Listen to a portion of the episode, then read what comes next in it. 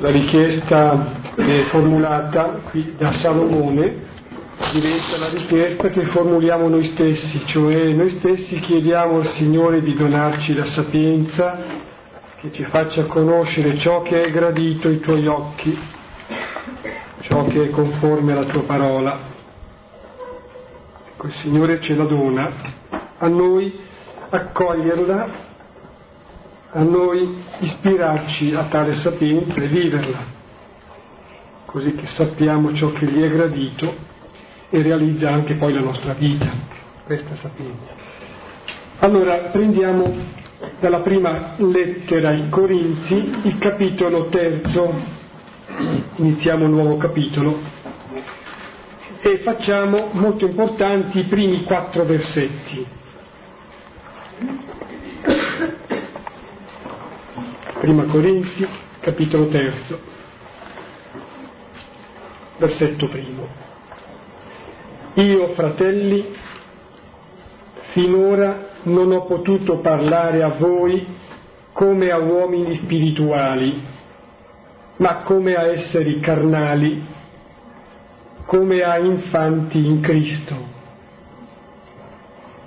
Vi ho dato da bere latte, non un nutrimento solido, perché non ne eravate capaci e neanche ora lo siete perché siete ancora carnali, dal momento che c'è tra voi invidia e discordia. Non siete forse carnali e non vi comportate in maniera tutta umana. Quando uno dice io sono di Paolo e un altro io sono di Apollo, non, di, non vi dimostrate semplicemente uomini.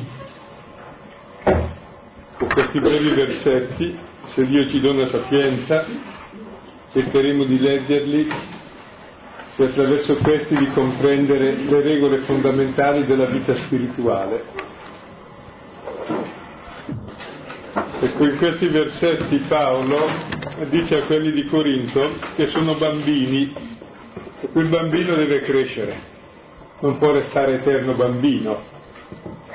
Ecco, si deve diventare bambini che è un'altra cosa, non restare bambini.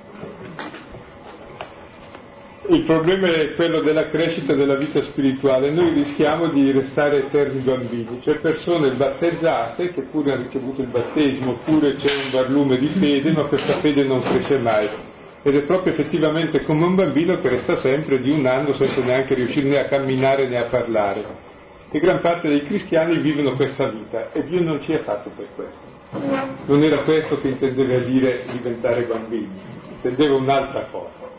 Dio vuole che diventiamo adulti, responsabili, cioè capaci di rispondere e di gestire la vita che abbiamo. E quindi questa sera affronteremo il problema della crescita spirituale, che è l'unico problema serio, perché siamo al mondo? Per crescere spiritualmente, per raggiungere la statura piena di figli, per diventare pienamente ciò che siamo, figli di Dio. E normalmente è sempre molto ignoto il cammino spirituale, ognuno si accontenta di dire io sono fatto così, poi guarda sono stato anche dello psicologo, mi ha detto che sono fatto così, quindi cosa vuoi? Io resterò così.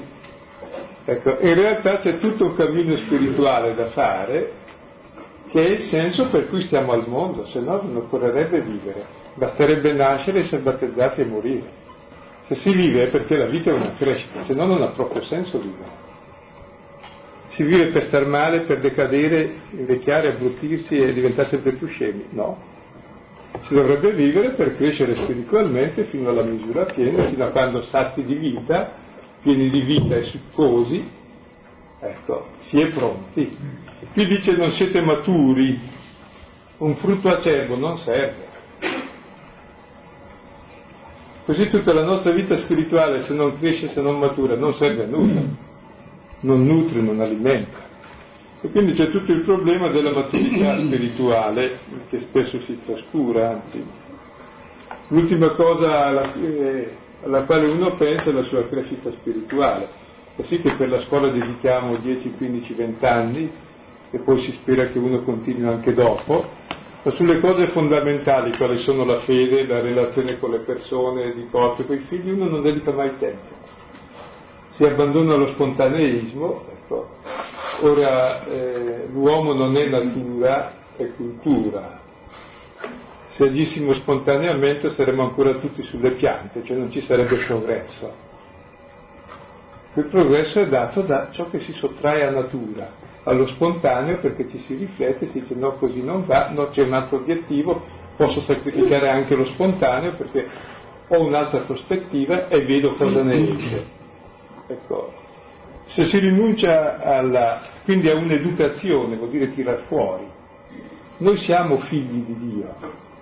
Dicevamo già l'anno scorso come Michelangelo diceva che la figura è già, è già dentro il marmo, bisogna liberarla, è il prigione, è prigioniera. Così in noi c'è il figlio di Dio, ma va tirato fuori. Perché è dentro bloccato in un blocco di marmo, come se non ci fosse, lo vedeva solo Michelangelo, e lo vede solo Dio, però c'è. Ecco, la vita spirituale è tirar fuori questa potenzialità reale che c'è in noi nella creazione perché siamo figli e nel battesimo che ci dà la luce dello Spirito. Ah, descrittivamente mi pare di, dire, di percepire, sperimentare, qui anche io personalmente, che l'esistere, inteso proprio come crescere, è proprio un processo di, di decisione, cioè di scarto progressivo, tirar via quello che non è che non è, non è buono, non è utile. E quindi è un processo quasi di semplificazione e di essenzializzazione. Ecco, credo che sia un po' questo.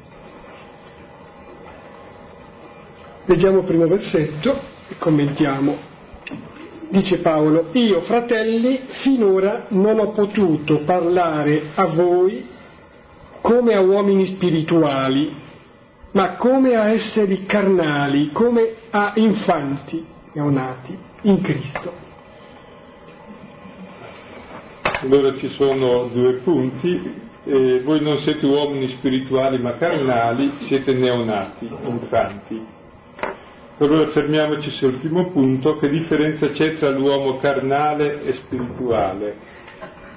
I carnali e gli spirituali e se vi spostate può entrare uno che cerca di entrare, se ci riuscite. Bene. Allora possiamo iniziare. Dice fratelli, voi non siete uomini spirituali ma carnali. Ecco, cosa sono gli uomini spirituali e gli uomini carnali?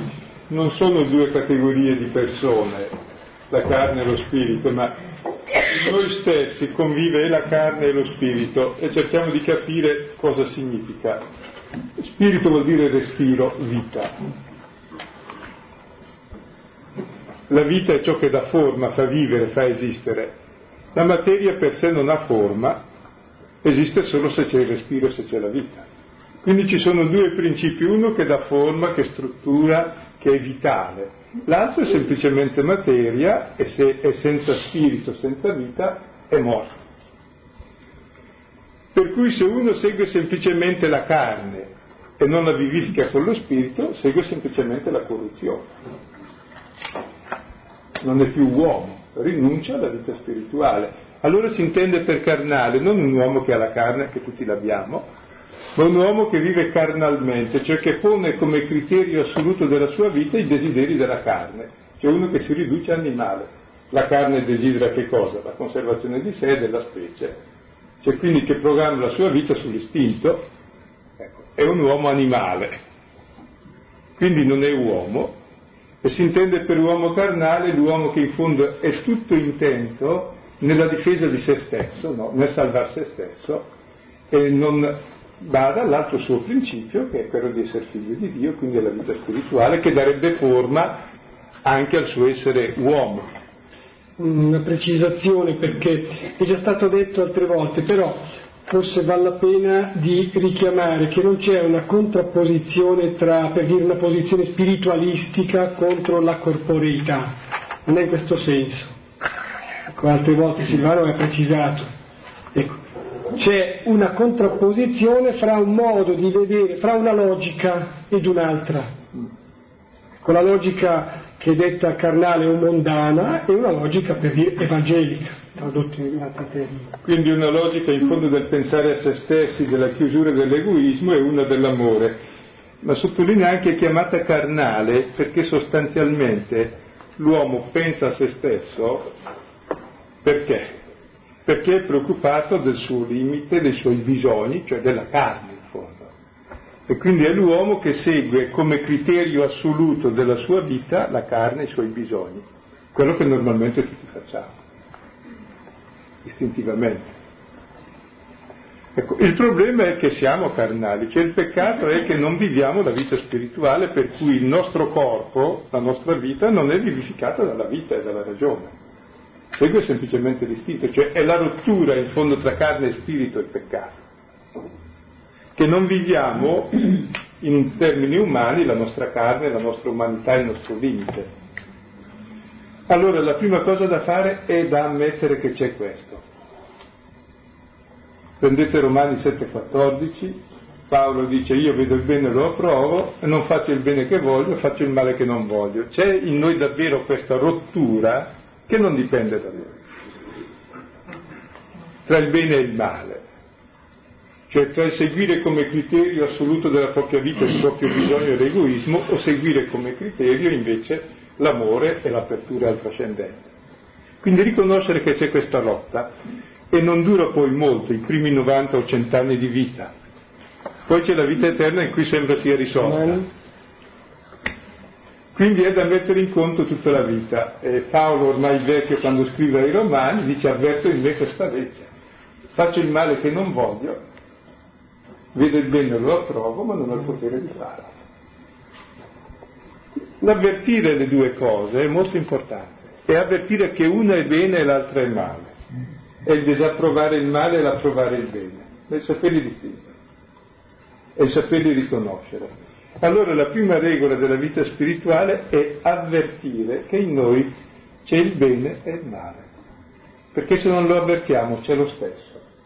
E i grandi errori che si fanno quando non si conosce il male vuol dire che non si conosce neanche il bene, non si distingue l'uno dall'altro. Sono gli errori dell'illuminismo, per i quali non c'è il male. E invece c'è. Fa parte dell'esperienza umana più seria e più profonda. L'unico problema reale dell'uomo è il male. Il resto non fa problema. E quindi cominciare ad avvertire le due cose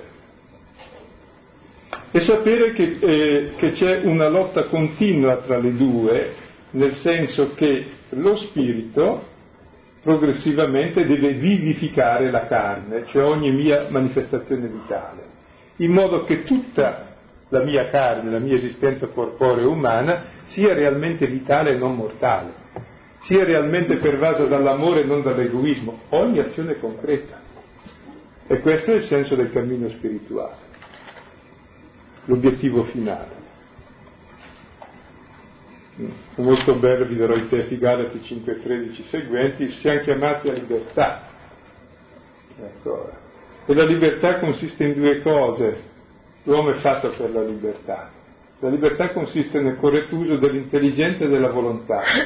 E interessante, la libertà è data dal fatto che l'intelligenza necessariamente ama la verità e che la volontà necessariamente ama il bene. E l'uomo libero è quello che capisce la verità e ama ciò che è bene. Siamo deviati però dalla libertà, da che cosa? Dall'ignoranza nell'intelligenza e dalle paure nella volontà, no? che ci impediscono. Per cui l'uomo libero è quello che capisce e vuole, ma ce ne vuole prima di arrivarci. Allora la prima cosa direi sapere accettare in noi che c'è una differenza, c'è il bene e il male, c'è una lotta costante tra bene e male e il punto d'arrivo è vivere bene tutta la nostra realtà, perché in sé la realtà non è male, è l'uso che ne facciamo. Quindi non è che la carne è negativa, che la corporità è negativa, è negativa se posta come criterio assoluto di vita perché vuol dire porre come criterio di vita la paura della morte perché la carne è destinata alla morte. Allora vuol dire porre come criterio di vita l'egoismo, la paura, i blocchi, la chiusura. Allora direi questo è il primo aspetto. Il secondo aspetto è che pur essendo carnali e non spirituali, tuttavia siete neonati in Cristo. Quindi vuol dire che siamo già nati uomini spirituali. Nascere in Cristo vuol dire essere uomini spirituali, essere figli di Dio. Ecco, in realtà attraverso il battesimo, la decisione fondamentale della vita, diventiamo già uomini spirituali, ma solo neonati. Il problema è come si cresce. Quindi c'è tutto il problema dell'educazione spirituale, cioè del tirar fuori, educare vuol dire educere, tirar fuori, e far crescere fino alla misura piena questa nostra verità di figli di Dio. Ecco allora diciamo adesso un pochino come avviene la crescita spirituale e direi che è la legge fondamentale no, della vita nello spirito. Come si fa a crescere spiritualmente? Non certo facendo tanti propositi buoni, sempre più buoni alla fine scoppi di bontà. E chi ti sta vicino ne patisce tutte le conseguenze, soprattutto. E poi se tutto va bene tu diventi solo nevrotico, se tutto va bene, è tutt'altro che buono. Se per caso ti riuscisse diventeresti anche orgoglioso, faresti senza Dio. Quindi non è quella la via eh, della crescita spirituale, quella che di bravura in bravura mi porta agli atici dello spirito. Per ben che vada mi porta alla nevrosi o alla stupidità o al fariseismo. Ci porterebbe alla perfezione, così perfetti da essere insopportabili. Allora la via è molto più semplice, basta togliere il negativo, perché in noi c'è già la verità, la bontà dei figli di Dio, però insieme a quello c'è tante altre cose. Come nel blocco di marmo c'è già la statua, ma con tante altre cose da togliere. Il problema è togliere. Quindi la vera ascesi è negativa, togliere ciò che mi schiavizza, togliere prima di tutto la mia ignoranza attraverso la conoscenza, togliere le mie paure attraverso la fede, la fiducia e la crescita nel Signore. Più cose tolgo, lascia togliere però, più cose tolgo di negativo, più fuori il positivo. Più legami e schiavitù tolgo, più sono libero, non c'è il pericolo della nevrosi. Più schiavitù ti tolgo, più sei uomo libero. Quindi il trucco spirituale è togliere il negativo. E come si fa a toglierlo? Eh. Allora eh, direi questa è un po' la tecnica fondamentale. E la prima dicevamo è quello di conoscere, avvertire che c'è il bene e il male, se no non posso lavorare. E guardate che normalmente viviamo nell'inavvertenza e nell'incoscienza di ciò che c'è in noi. Noi agiamo spontaneamente secondo la spinta interiore che abbiamo, che al 90% è negativo, almeno per me. Il male è istintivo, viene subito. Il bene ha bisogno di venire fuori un po' dopo per riflessione e qualche volta con fatica, e qualche volta neanche. Quindi la prima cosa è avvertire gli impulsi interni, cioè avvertire vuol dire prendere coscienza che ci sono, quali sono. Poi conoscere. Vuol dire no, rendersi conto, averne consapevolezza, perché credo che le altre volte avevo citato l'espressione che dice che un gigante, un'espressione gigantesca, formidabile del male, del peccato è l'oblio, cioè l'inconsapevolezza che grava sull'intelligenza e sul cuore poi come una cappa di nebbia, di piombo. Ecco, avvertire vuol dire proprio sciogliere questa cappa e cominciare a rendersi conto. Mm? E poi una volta che avverto e sento, è importante, devo conoscere se è bene o se è male, non basta semplicemente registrare, l'uomo ha una valutazione, capisce se una cosa è buona o cattiva, come fa a capire? Lo capisce sempre dopo. Per questo c'è la storia e l'esperienza. Cioè se una cosa mi ha fatto andare avanti, mi ha fatto crescere, è buona, se mi ha fatto diminuire andare indietro, è cattivo. C'è già qualcosa di istintivo più profondo, probabilmente, ma supponiamo che uno non capisca prima, capisca dopo, e poi ci sono tutte le regole per distinguere ciò che è bene da ciò che è male, tra l'altro c'è la legge, che è frutto di tutta l'esperienza, la legge è il custode della vita. Quindi trasgredire la legge è sempre male. il discernimento difficile è non tra bene e male, ma tra vari beni, quale è da fare. Ecco, comunque almeno distinguere la destra dalla sinistra. Oggi invece neanche questo è molto noto, c'è un'incoscienza assoluta tra bene e male. Sembra che una cosa il suo contrario vada bene. No, non va bene. Una cosa il suo contrario. Evidentemente se uno si comporta secondo il criterio del piacere, ecco, allora può far tutto, però non è contento, che vuol dire che ha sbagliato il criterio, quindi è male. Questo va bene per l'animale che è programmato dall'istinto per conservare la specie col sesso e l'individuo col cibo. L'uomo invece è un unico, è fatto per qualcos'altro, è fatto per amare Dio e il prossimo, per saper dare la vita, per esempio. E allora praticamente lo scarto tra bene e male lo capisci sempre dopo perché il male non ti paga, lo paghi. Magari ti adesca apparendo bene all'inizio rendendosi piacevole, ma poi dopo lo paghi e non ti appaga. Il bene invece all'inizio ha dei costi, sempre per tutti. Quando lo fai ti appaga, ti dà gioia, felicità, hai raggiunto un obiettivo, ti sei costruito, sei cresciuto, sai amare, ti sei aperto. È la distinzione fondamentale tra bene e male. Il bene è ciò che ti costruisce nella libertà, nell'amore, nella pace, nella pienezza del dono dello Spirito, il male è ciò che ti toglie questo. Sottolineo questa eh, consapevolezza ulteriore che cioè, mh, mm, c'è una specie di consapevolezza, senz'altro, accennava Silvano, previa, ma utilizziamo questa consapevolezza post, dopo che è successo il fatto, ecco, ragionandoci sopra, proprio domandarti ragioniamoci sopra, domandiamoci, mi ha reso più profondamente, sinceramente, veramente contento, sereno, mi ha dato pace o no? Ecco, l'esperienza è proprio questo rendersi conto, questo operare un discernimento, eh, guardare dentro quello che è successo e valutarlo. Ecco, una volta che ho valutato che so distinguere il bene dal male, cosa posso fare? Io ho in me il bene e il male, non posso non sentirlo, non posso non averlo. Cosa posso fare? Posso conoscerlo e poi acconsentire o dissentire. Quando anche fossi costretto a farlo, cioè supponete sono preso da un moto dire tale che voglio strozzare uno che ho davanti e lo faccio.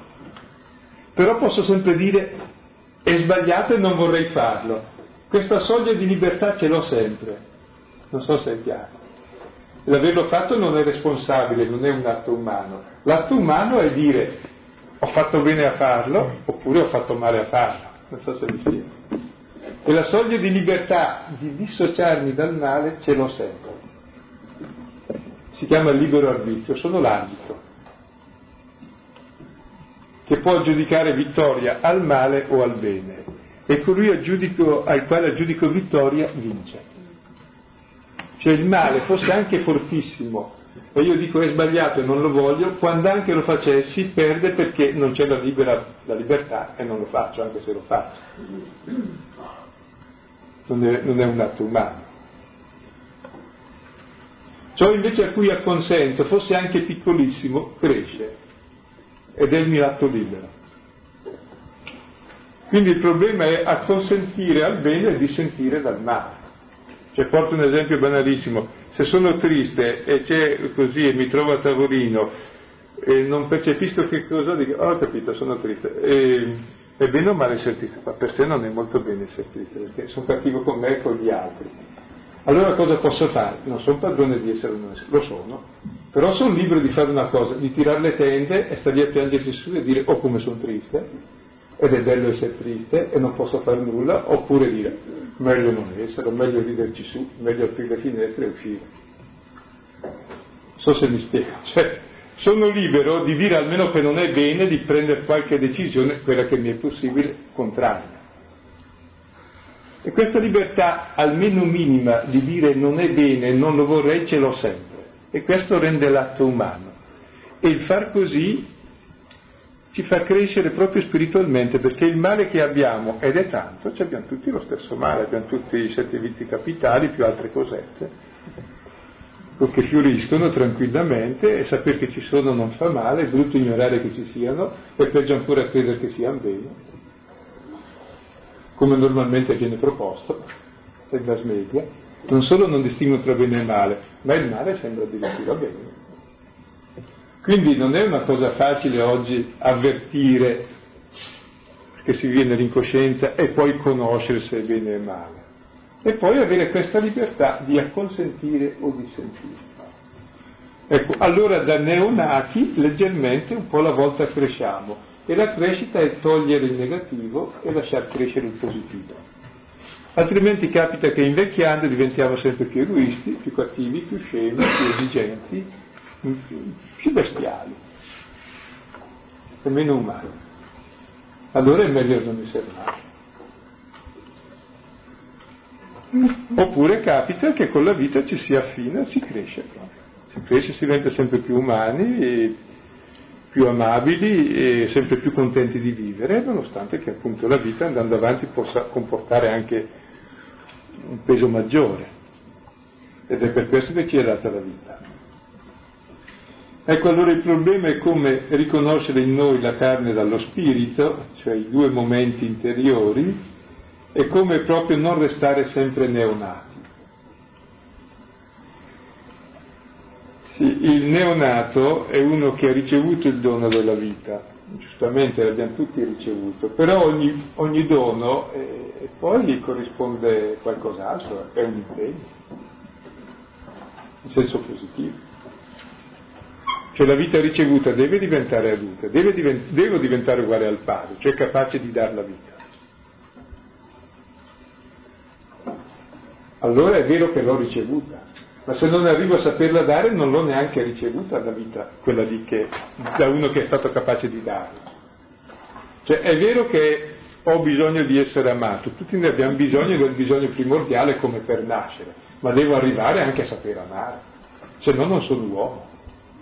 E molti non arrivano mai, ma neanche nella vita di coppia, deve essere un egoismo a due. Quindi c'è proprio tutto un cammino da fare che dura tutta la vita.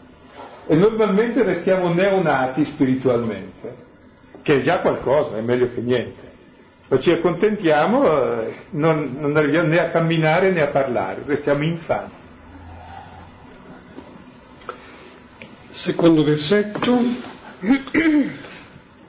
vi ho dato da bere latte, non un nutrimento solido, perché non ne eravate capaci e neanche ora lo siete. Ecco, è interessante anche nell'educazione alla fede, c'è prima il latte e poi il cibo solido. Il latte è il cibo del bambino e penso che il primo cibo che ci fa nascere la vita spirituale è conoscere l'amore di Dio per noi. Questo direi è il latte, indispensabile per nascere e per vivere ogni tanto è bene prenderlo anche da adulti, anzi sempre.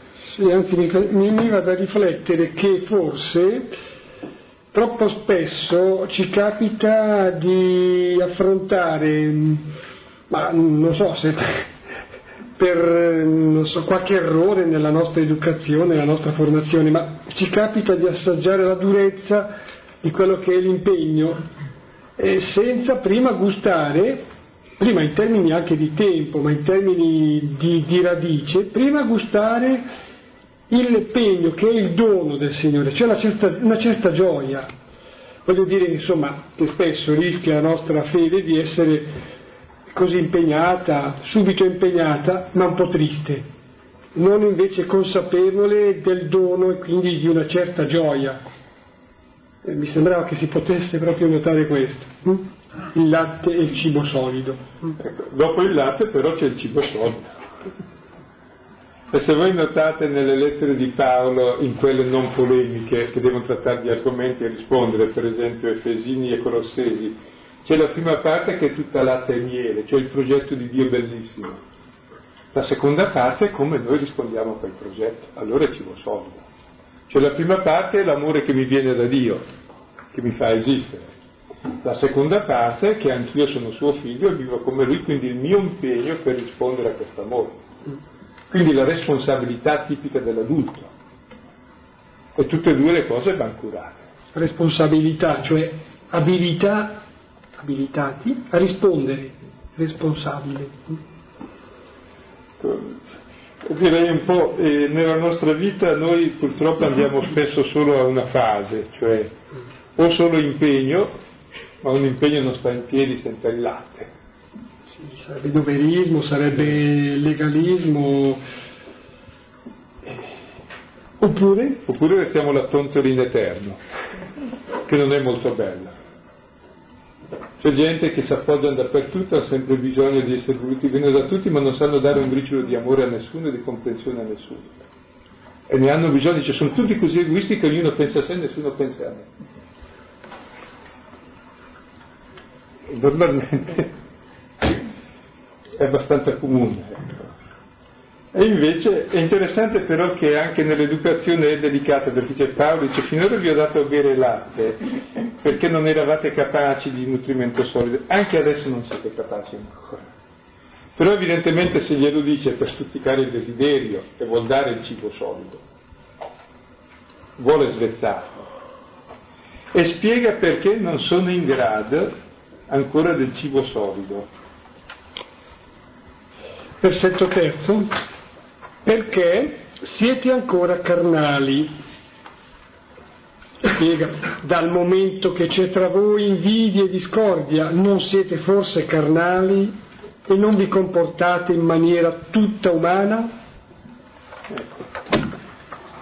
Cioè, non siete capaci del cibo solido perché avete impostato ancora la vostra vita sull'egoismo. E porta due esempi tipici dell'egoismo, l'invidia e la discordia. È interessante questi due esempi, l'invidia e la discordia. L'invidia è il male più radicale che ci sia e che ci abbiamo tutti e che ci dà fastidio il bene. Questa è l'invidia, il bene altrui. Incapacità di godere del bene altrui. Normalmente tutte le divisioni tra di noi, addirittura anche all'interno della coppia, nascono per invidia. Uno c'è un bene che io non ho, quindi il bene altrui, la differenza mi dà fastidio, insidia me, la voglio rubare. Ma anche all'interno della coppia, della famiglia, di tutte le relazioni. È male, è la carnalità somma, cioè è il principio di morte, l'invidia. L'impossibilità di godere del bene è quell'invidia che entrò la morte nel mondo. Ogni divisione tra di noi nasce sempre solo per invidia, non per altro. Mi è venuto da pensare che sulla soglia dell'eternità, qui metti che sia una fantasia un po' teologica, ma comunque sulla soglia dell'eternità a ciascuno di noi è concesso di vedere, di vedere tante, tante persone che sono contenti. Pensa anche delle persone che non avresti pensato. Se a quel punto tu sei contento, sei in paradiso. Se a quel punto ti spiace, sei già all'inferno. Non so, non, non dico che abbia l'imprimato questa visione sull'eternità, però potrebbe avere la sua attendibilità. Eh? Sembra di sì. E guardate che il primo istinto davanti al bene altrui rare volte è quello della meraviglia, della lode, dell'accettazione. A noi dà fastidio il bene degli altri più che il male, il mal comune è mezzo gaudio, giustifica il mio male, divento più tollerante perché così anch'io sono come lui. È il bene che mi dà fastidio, il bene che non ho io. E questo è il peccato originale nei confronti di lui. Non sappiamo gioire del bene altrui, che è il segno dell'amore è gioire del bene altrui come altrui, non come mio, quello è l'egoismo. E dico nella vita di coppia, nella vita di famiglia e in tutte le relazioni, il guasto è sempre questo tipo, questo tipo. Dalla nostra relazione con Dio in poi tutte le altre relazioni. Quindi saperlo riconoscere la non accettazione della diversità, la paura dell'altro, deve pensare come penso io, deve fare quel che voglio io e deve essere ridotto a quel che voglio e penso io, a soddisfare i miei desideri. Questa è l'invidia, dove è la distruzione sistematica del bene. Non bisogna meravigliarsi, cioè, eh, l'unico luogo dove si dice la, la, causa della morte di Gesù nel Vangelo, credo Marco 5,16, dice Pilato sapeva che gliel'avevano consegnato per invidia. che richiama appunto l'invidia originaria, per invidia del serpente entrò la morte nel mondo, libro della sapienza, e in realtà l'invidia nel nostro cuore è il principio della morte della carne, cioè dell'egoismo, in senso, inteso in senso proprio la carne qui, cioè la carnalità, l'egoismo che si erige a sistema. E questo ci impedisce il cibo solido, cioè di sapere amare e fa sì che abbia sempre bisogno di essere amati noi. Eh, non c'è limite. No, in mente invidia e discordia, San Paolo qui ha sott'occhio chiaramente la situazione di Corinto. Che cos'è poi? La situazione di una comunità. Quale comunità? Una piccola comunità. Allora, venendo ai nostri giorni, una piccola comunità, accennavi tu Silvana, ci potrebbe essere la coppia stessa. Ecco, per dire, in una comunità nel rapporto di coppia. La riuscita dell'altro la sento come la mia sconfitta. La vita dell'altro è come fosse la mia morte. Vita tua, mors mea. No, non è che siamo molto ragionevoli su via. Perché c'è concorrenza, appunto. La concorrenza è dovuta alla discordia, il cuore diviso, no discordia. In greco c'è una parola eris eh, che vuol dire salario, cioè quel che mi spetta ciò che spetta a me e l'altro ciò che spetta a lui e ci spetta a tutti e due e litighiamo su quello, su ciò che mi spetta, sul mio interesse. Ecco, e si divide il cuore su questo. Esattamente, invidia e discordia Ecco, sono ciò che ci rendono incapaci del cibo solido, che vuol dire sapere finalmente amare e crescere, diventare simili al Padre che ama ed è misericordioso. E ci lascia sempre infanti, bisognosi di essere amati, ma alla fine dico anche inutilmente, perché se uno alla fine, almeno nel desiderio, eh, non è in grado di rispondere all'amore che ha ricevuto, vuol dire che non l'ha neanche ricevuto. Dico almeno nel desiderio, perché poi ognuno ha la sua misura e non è... però svegliarsi, diventare adulti. Ecco, se no restate carnali, vi comportate in maniera tutta umana, qui per tutta umana intende dire umano, molto umano, anzi diabolico è come Gesù che dice a Pietro, tu non pensi secondo Dio, secondo, ma secondo gli uomini, e lo chiama Satana.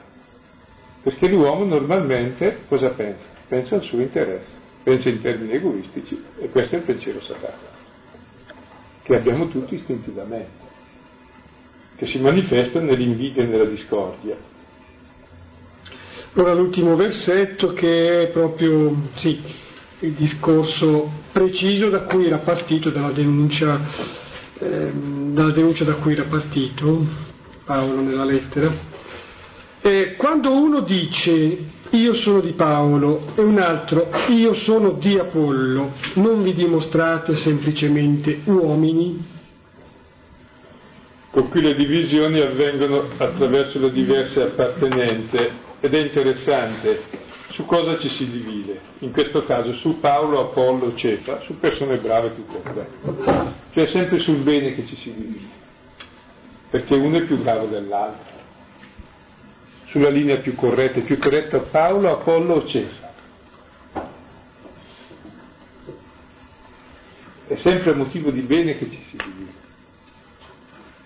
a fin di bene, che si fa tutto il male. Ecco, vuol dire che il male c'è, in un modo o in un altro esce, anche nel bene.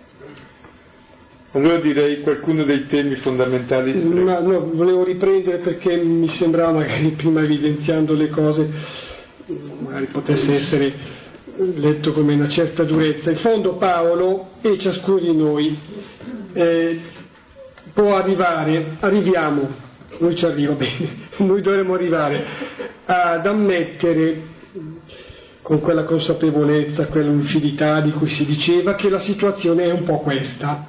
Ecco, più o meno ci siamo dentro tutti, chi più e chi di più ancora, tutti. Il punto è, è quello di non dire va bene, è così e basta, accettiamo che è così, ahimè, eventualmente con la possibilità aggiunta di disperarsi. No, il punto è che siamo neonati, siamo al principio, ma c'è già in noi qualche cosa, una vita nuova, una possibilità, possibilità nuova, c'è una logica nuova. Ecco, aiutandoci, dando spazio a questa possibilità nuova, si può crescere. Ecco, cioè voglio dire, non è un discorso che sia essenzialmente di denuncia, di condanna, un discorso negativo, ma è un discorso che si apre alla speranza, è una speranza ben fondata. Cioè una possibilità di una vita nuova. Ecco, è già innestata in noi una vita nuova, una logica nuova, che è la logica del Signore, di Gesù. Ecco, ci si aiuta e questo cresce. È importante, no? La volta prossima, non stavolta, in modo molto sintetico daremo uno strumento da usare per la crescita spirituale. Ecco, adesso in sintesi un po' gli argomenti di questa sera con dei testi per meditarci durante la settimana. Ecco, il primo punto rappresenta in noi del bene e del male, Romani 7, 14 seguenti avvertire le due presenze. E punto secondo, c'è una lotta continua da condurre contro il male. Galati 5, 13, 26. Punto terzo, fino a quando si arriva a vivere in termini spirituali tutta la realtà anche carnale. 1 Corinzi 10, 31, 33, dove dice sia che mangiate, sia che beviate, qualunque altra cosa facciate, fatela rendendo grazie a Dio e con piena gioia. Cioè dobbiamo vivere in termini spirituali qualunque realtà, anche la più materiale, la più mondana.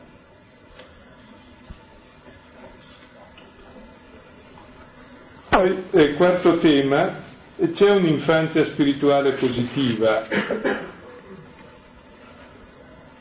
Salmo 131, Luca 10, 21, 23, 1 Corinti 14, 20, è un'infanzia spirituale che è esattamente il contrario dell'essere neonati. L'infanzia spirituale è l'adulto, cioè che si sa figlio e vive da figlio. Luca 10, 21, 23. Luca 10, 21, 23. Quindi questa infanzia va favorita, è la fiducia che ha l'adulto, la fiducia del figlio. L'altra infanzia invece che è la sfiducia di uno che ha sempre bisogno di prove di fiducia e di essere amato, va combattuta perché impedisce di crescere.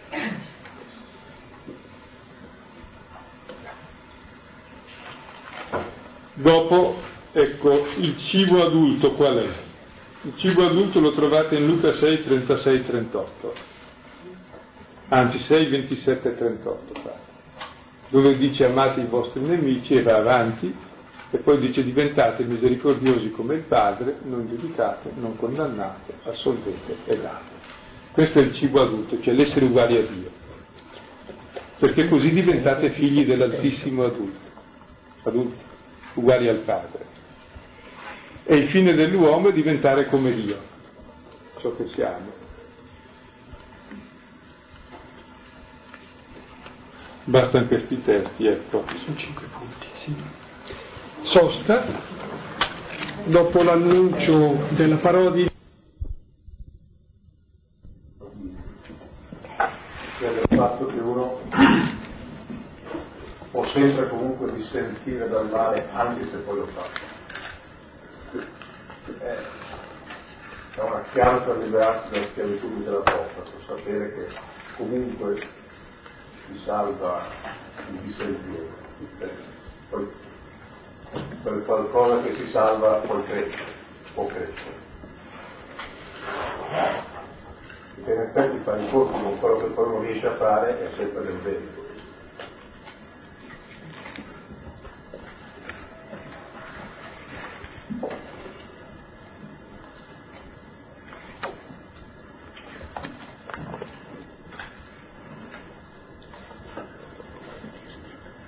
Se noi oscilliamo tra l'interpretazione ottimistica non c'è il male per cui lo facciamo tranquillamente, o pessimistica c'è, allora non si può non farlo. Invece c'è questa possibilità minima che c'è sempre, deve spesso di più di questa, ma il minimo che, che c'è è almeno questo, dire non lo vorrei, è sbagliato. Secondo l'ipotesi che dicevi, cioè c'è il male, io direi anche c'è il male e a un certo momento, siccome è una percezione più che un'esperienza, una convinzione, una persuasione, c'è il male e mi identifico con quello, mi possiede al punto tale che, ecco, c'è il male e mi identifico con quello, mi possiede al punto tale che, ecco, il brano già citato, Romani 7,14, mi pare mette proprio in evidenza che c'è una distinzione, c'è in me questa legge del male e io faccio il male, però è come se davvero io fossi vittima, c'è un, qualcosa di resistenza in me, c'è come dire una guerriglia dentro di me, ecco, ma c'è anche proprio una resistenza, un'opposizione. Una ribellione. Una ribellione.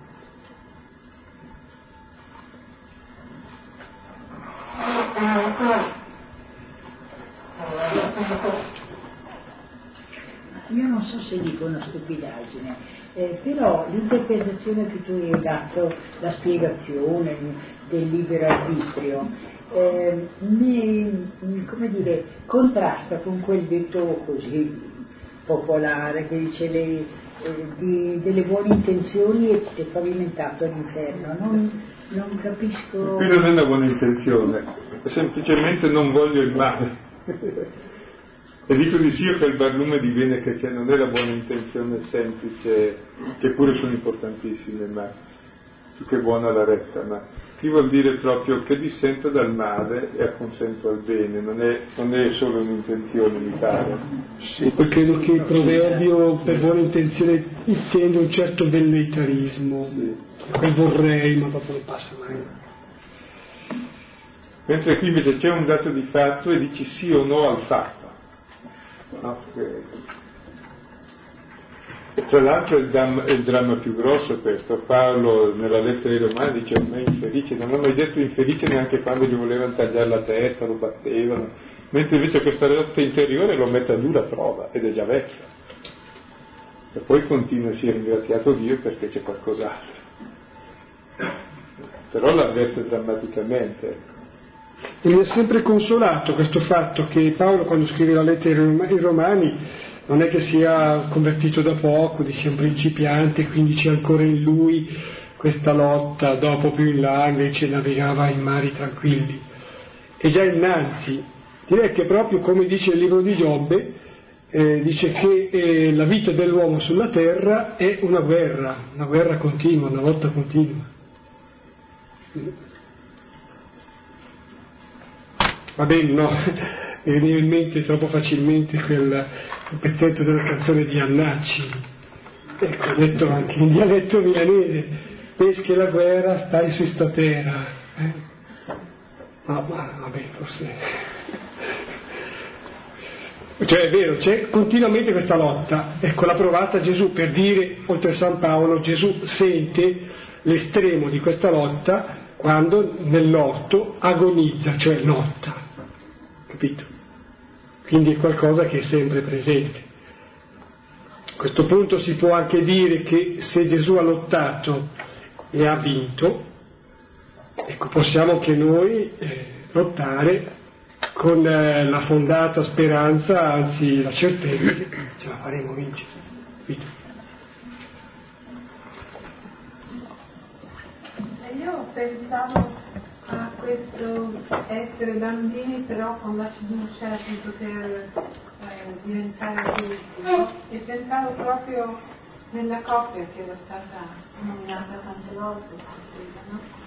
E, e allora pensavo che ci sono dei momenti in cui eh, è difficile avere la fiducia perché magari uno mh, è rimasto legato a momenti di sfiducia avuti magari nell'educazione da parte dei genitori e allora pensavo che invece il poter superare questo attraverso la fiducia in Dio, no? nel Signore che effettivamente ci può ridare quella fiducia a cui noi siamo legati, e diventare fiduciosi e allora smettere di litigare, smettere di sentirsi piccoli. Io dico una cosa che è venuta in mente mentre parlavi e non ce l'ho ancora formulata chiara, ma guardiamo se mi viene.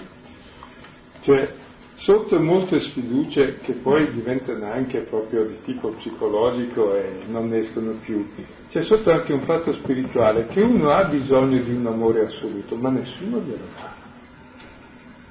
Neanche il genitore migliore del mondo è limitato. Allora proprio bisognerebbe capire che l'assoluto è con l'assoluto, il relativo è col relativo, che non bisogna fare idolatria. Pretendere che il mio partner sia assolutamente bravo, no, non lo amo in modo assoluto, è relativo, anche lui come me.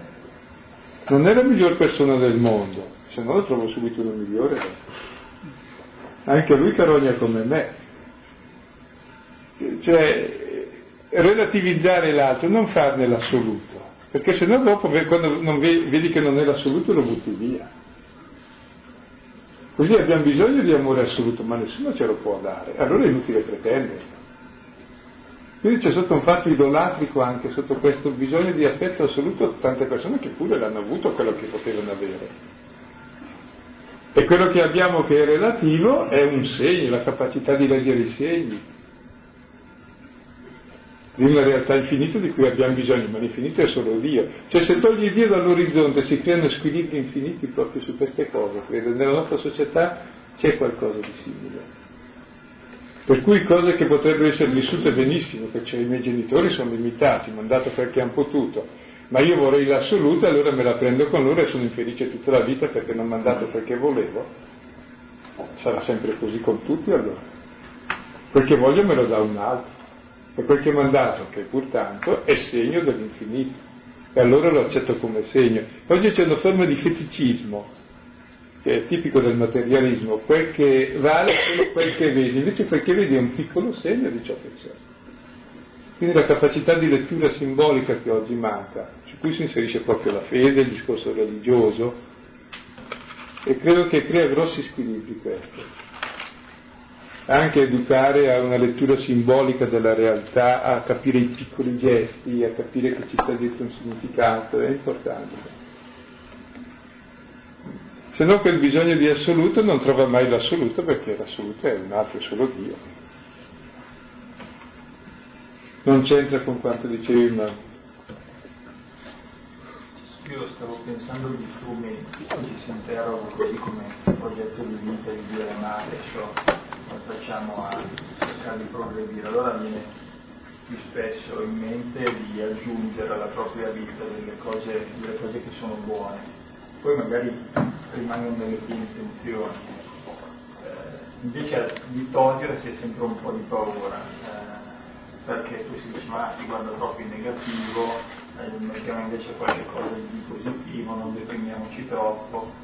Invece forse effettivamente proprio questo fatto di togliere, secondare, può dar, lasciare spazio più a, all'intervento di Dio effettivamente nella nostra vita che lascia, che ci dà quello che vuole Lui da fare, non quello che ci mettiamo noi a tavolino e pensiamo di fare, poi rimane con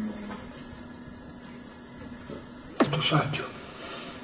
Io, pensando un po' adesso a quello che diceva lui, pensavo che tra questa dimensione che poi la globalità della persona che è la dimensione spirituale della carnale.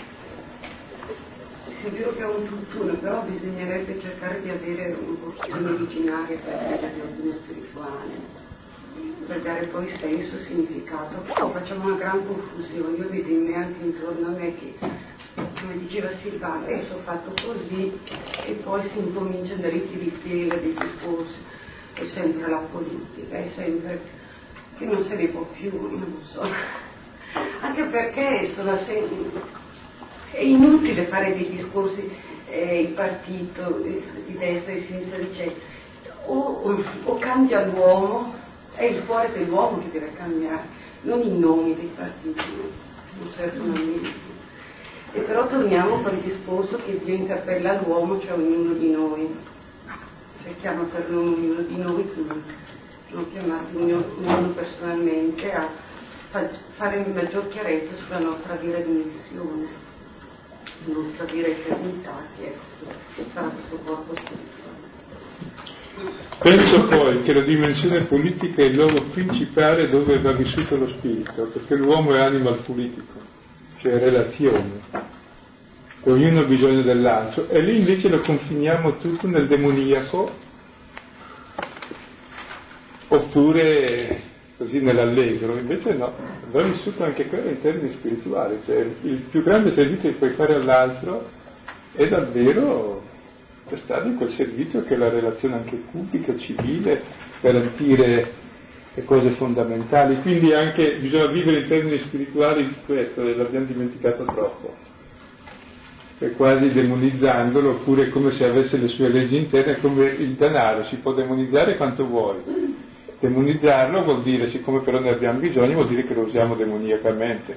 Invece consideralo come strumento lo strumento è buono o cattivo secondo come lo usi, allora lo usi bene o lo usi male, questo è il problema.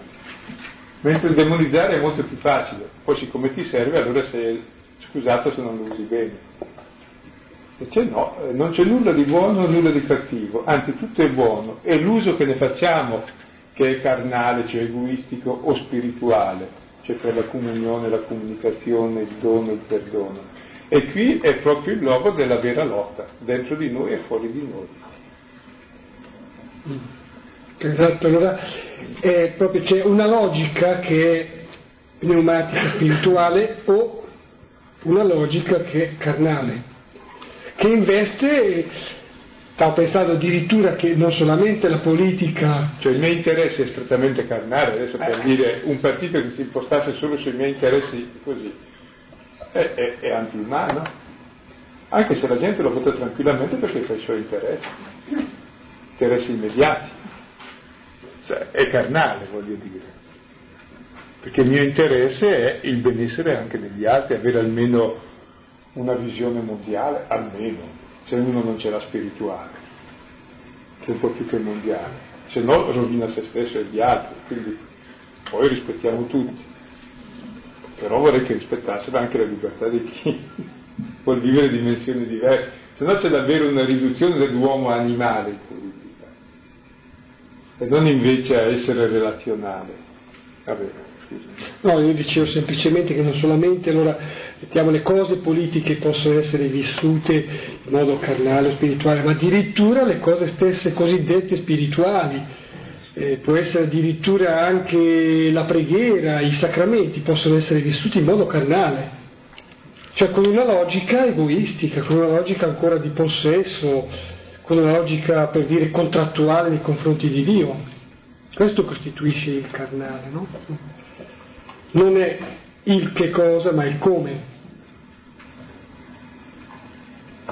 Cioè per Paolo è spirituale il mangiare, il bere, e il far qualunque altra cosa intende appunto le altre cose necessarie per conservare la specie, dice fatelo rendendo grazie a Dio, questo è spirituale. E le stesse cose più materiali diventano spirituali se fatte per amor di Dio del prossimo. Le cose più spirituali, anche se uno facesse miracoli, cose strepitose, sono carnali se le fa per egoismo, per ghiottoneria spirituale. Per... Si potrebbe assimilare spirituale ad etico?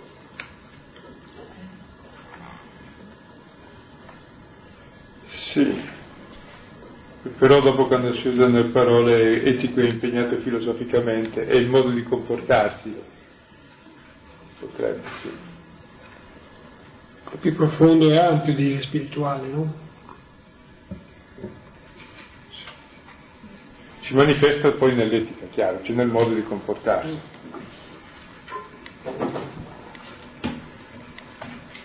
Pensando al, all'acconsentire al bene e al dissentire dal male, vorrei venire in mente l'episodio della lavanda dei figli, quando Pietro, poverino, eh, si ritrova eh, a dover acconsentire a quello che era il bene, cioè che la, eh, Cristo gli lavasse i piedi, pur non capendo.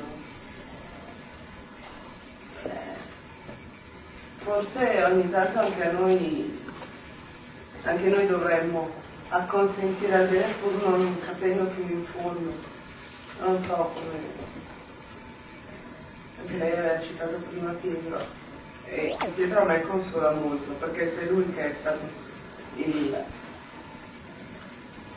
la città è stata fondata la Chiesa, eh, ha ricevuto tante lavate di capo, vabbè, Oltre che di piedi. lavate di capo di piedi, e insomma allora qualche speranza c'è Sì, sì. anche per eh, il vedere come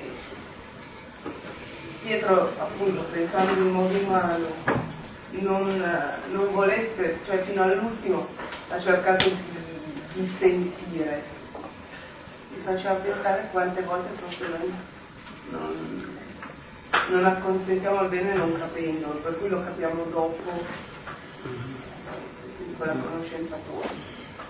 Questo è vero. E penso magari da lunedì prossimo, oltre che dare un- una cosa da fare, proprio di ricominciare a spiegare le regole di discernimento spirituale uno alla volta, perché pur avendole sentite magari anni fa, è come risentirle. Perché passando un anno uno le capisce in modo diverso, e due in modo diverso ancora, e trenta in modo diverso ancora. Hai detto il, il latte è l'amore di Dio e il cibo solido E la nostra risposta a questo amore, che dobbiamo anche noi amare. Penso che sia questa la distinzione in fondo, cioè il nostro impegno di risposta adulta a quanto riceviamo. quindi diventa un agire. Sì, però è un agire che scaturisce proprio dal, dal dono ricevuto dall'atto, in fondo, no? Cioè non è un semplice impegno doveristico, ecco. Poi, non so, io insisto, per me la cosa principale di questo brano è che uno cominci a prendere coscienza dei movimenti che ha dentro. Perché siamo agiti, non agiamo, siamo agiti, agitati. E di conseguenza agiti.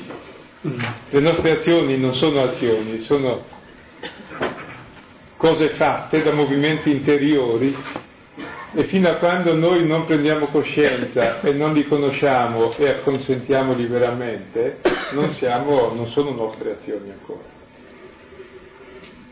Mm.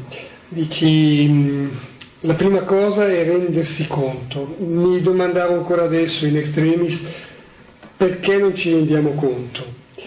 E sarà per, eh, per ignoranza, sarà per tante cose, ma ricercherei, eh, mi pare di trovare una ragione anche in una specie di profondo timore, cioè se guardo dentro e trovo che sono un disastro, se trovo dentro di me delle cose che non vanno, sono finito. Ecco, forse bisognerebbe smetterla di pensare anche una roba del genere. Sì, nel senso che quando dentro, con, alla luce della fede, con la luce della fede, ecco, io direi di premunirsi di questa torcia elettrica che è la fede, perché se uno guarda dentro, non ha questa, questa cosa qui, se vede può anche essere tentato di disperare, o se non altro una depressione profonda. Mentre invece se si guarda alla luce di Dio, trovi dentro anche qualcosa che non va, fa niente. Non è quella la cosa ultima, non è quella la parola definitiva.